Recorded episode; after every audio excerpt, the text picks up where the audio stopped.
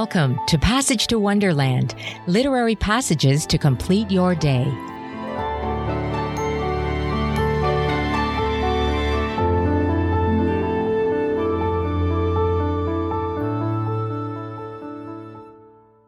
A man who gave up a kingdom for the woman he loved.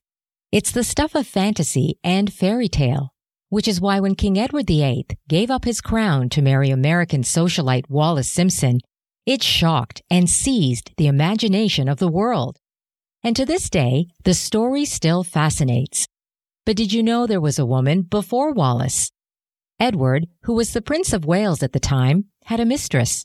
Her name was Thelma Furness, and she was the wife of a British aristocrat. She was also Wallis's good friend, or so it seemed. Here's an excerpt from The Woman Before Wallis by Bryn Turnbull. It tells the story of the scandal that rocked the world. The scene takes place at the 39th birthday party of Freda Dudley Ward. Prince Edward, or David as he was known to friends, is there, along with Thelma and Wallis.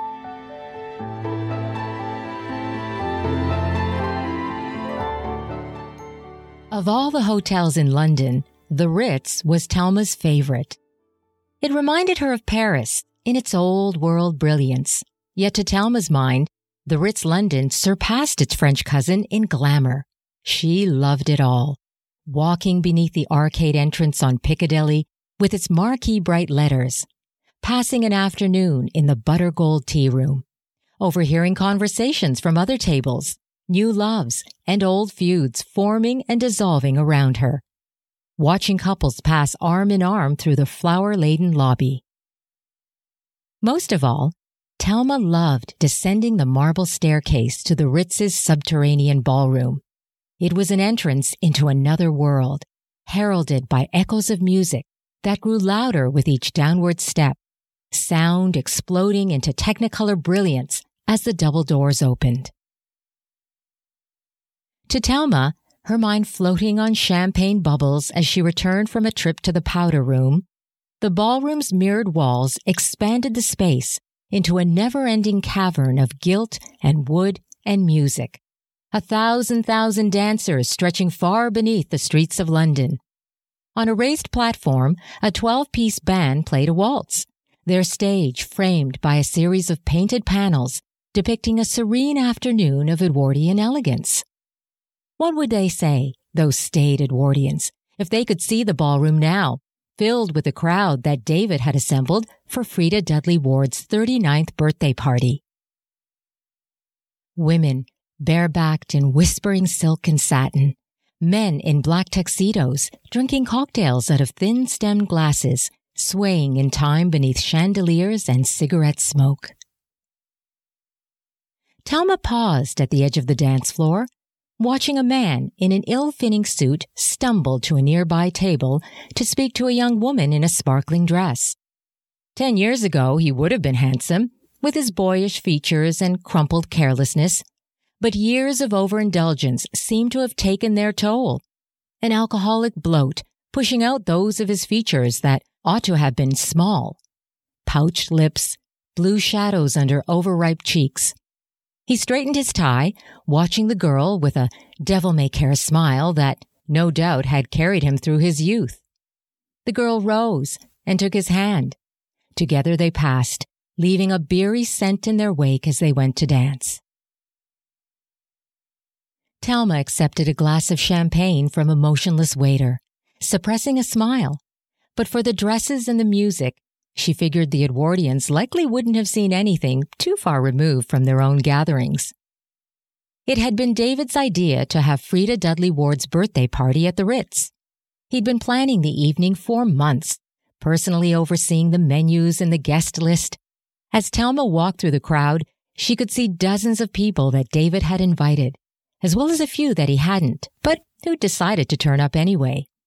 There by the band was Diana Guinness, with Oswald Mosley, her body turned towards his as they spoke in an undertone. Fruity Metcalfe, a cigar jammed between his teeth, balanced three drinks in his hands as he walked towards a table where Louis Mountbatten, who shared his brother George's long face, sat with Piers Legh and G. Trotter. Surrounded by men at the bar, Nada, dressed in a chartreuse gown, stood out like punctuation. Thelma returned to her table, hoping to steal a few more minutes' rest before David, or anyone else, pulled her back onto the dance floor and sent her head spinning again. For the moment, though, David was dancing with Freddie. Had they been anyone else, their figures would have been lost in the crowd. But Freddie and David moved like oil through water, separating the tide as they turned in unison.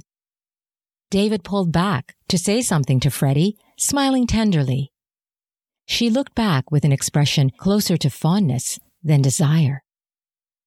Wallis Simpson, seated further down the table, shifted into the free chair next to Thelma. Are you jealous? she said.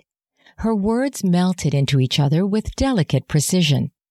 Wallis raised an eyebrow, and Thelma could see that she'd had nearly as much to drink as Thelma herself. Thelma rested her chin on her hand, watching as David pulled Freddie close enough for their cheeks to brush. But for her two daughters, Freda had come to the Ritz alone. Since divorcing her husband two years earlier, she hadn't shown any inclination towards marrying again. Not that she would. Not to David, at least.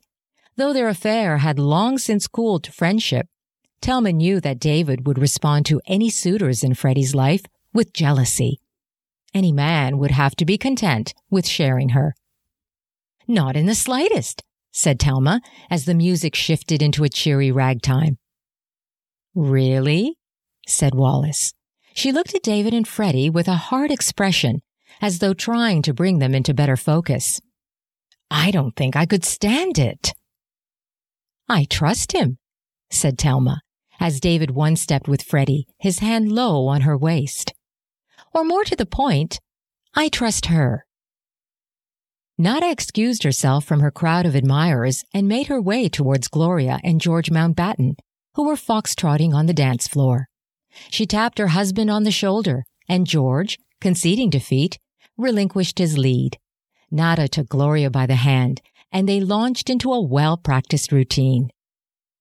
David swung Freddie out with an exaggerated flourish. Their hands broke apart, and she took the momentary distance to shake her head, laughing, before walking towards the bar. David shrugged good naturedly and spun around, eyebrows raised, as he caught sight of Thelma and Wallis. Too quick for her, he said once he'd weaved his way over to them, taking out a handkerchief to wipe perspiration from his forehead. Golly, I'm hot. Another round. Thelma, Wallis. The song ended and the band shifted into something more sedate. An Ozzie Nelson number that had come out a few years ago. Smooth and sentimentally trite. Crooning stars and dreams, but lovely all the same. Rather than retiring from the dance floor, Gloria and Nada moved closer together and danced on. The slender train of Nada's dress drifted with their movement, brushing itself against Gloria's legs as they swayed, hands clasped, contented. Beside her, Thelma felt Wallis shift closer. Your sister ought to be more discreet, she said as David relieved a waiter of a tray of drinks. Thelma shrugged. They're only dancing, she said. A private room, a private party, entirely innocent. A private room in a public hotel, Wallis pointed out and you know how people talk. Thelma frowned, but before she could answer David, his elbow planted on the table to better steady his hand as he lit a cigarette, cleared his throat. I wouldn't think too hard on it, Mrs. Simpson, he said. He inhaled and the cigarette caught the flame. Satisfied, he leaned back with an easy, heavy-lidded smile. It's not really a concern. Not to people like us. Let the girls have their dance. They're not harming anybody. After a few minutes, David stubbed out his cigarette with renewed vigor as the opening strains of Blue Danube floated throughout the room. He held his hand out to Thelma, and she took it, head spinning, as he whirled her towards the dance floor. You remember this one? he said, pulling Thelma close. Thelma nodded, glowing in the warmth of his smile. Lady Londonderry's ball. She closed her eyes, trusting in David's sure movements as he led her in the dance.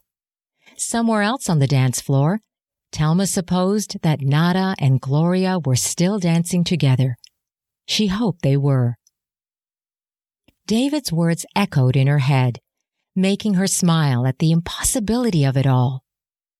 People like us, he'd said. People like us, she thought, dance with the Prince of Wales. People like us buy out the ballroom at the Ritz. She opened her eyes and looked around. As she'd expected, Gloria and Nada were still dancing nearby, and it was enough to make her throw caution to the wind, lean forward, and press her lips against David's. People like us, she thought triumphantly, own the world and everything in it.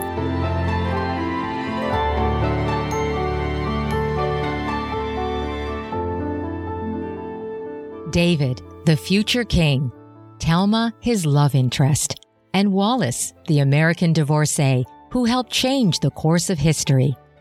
They're bright young things in a world of privilege and power. And it's one of their last moments together before Thelma leaves for New York and asks Wallis to take care of David. A decision that will change their lives and the world forever.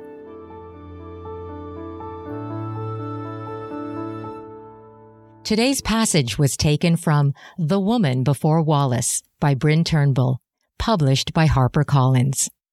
Thank you for listening to Passage to Wonderland. Until next time, rest easy.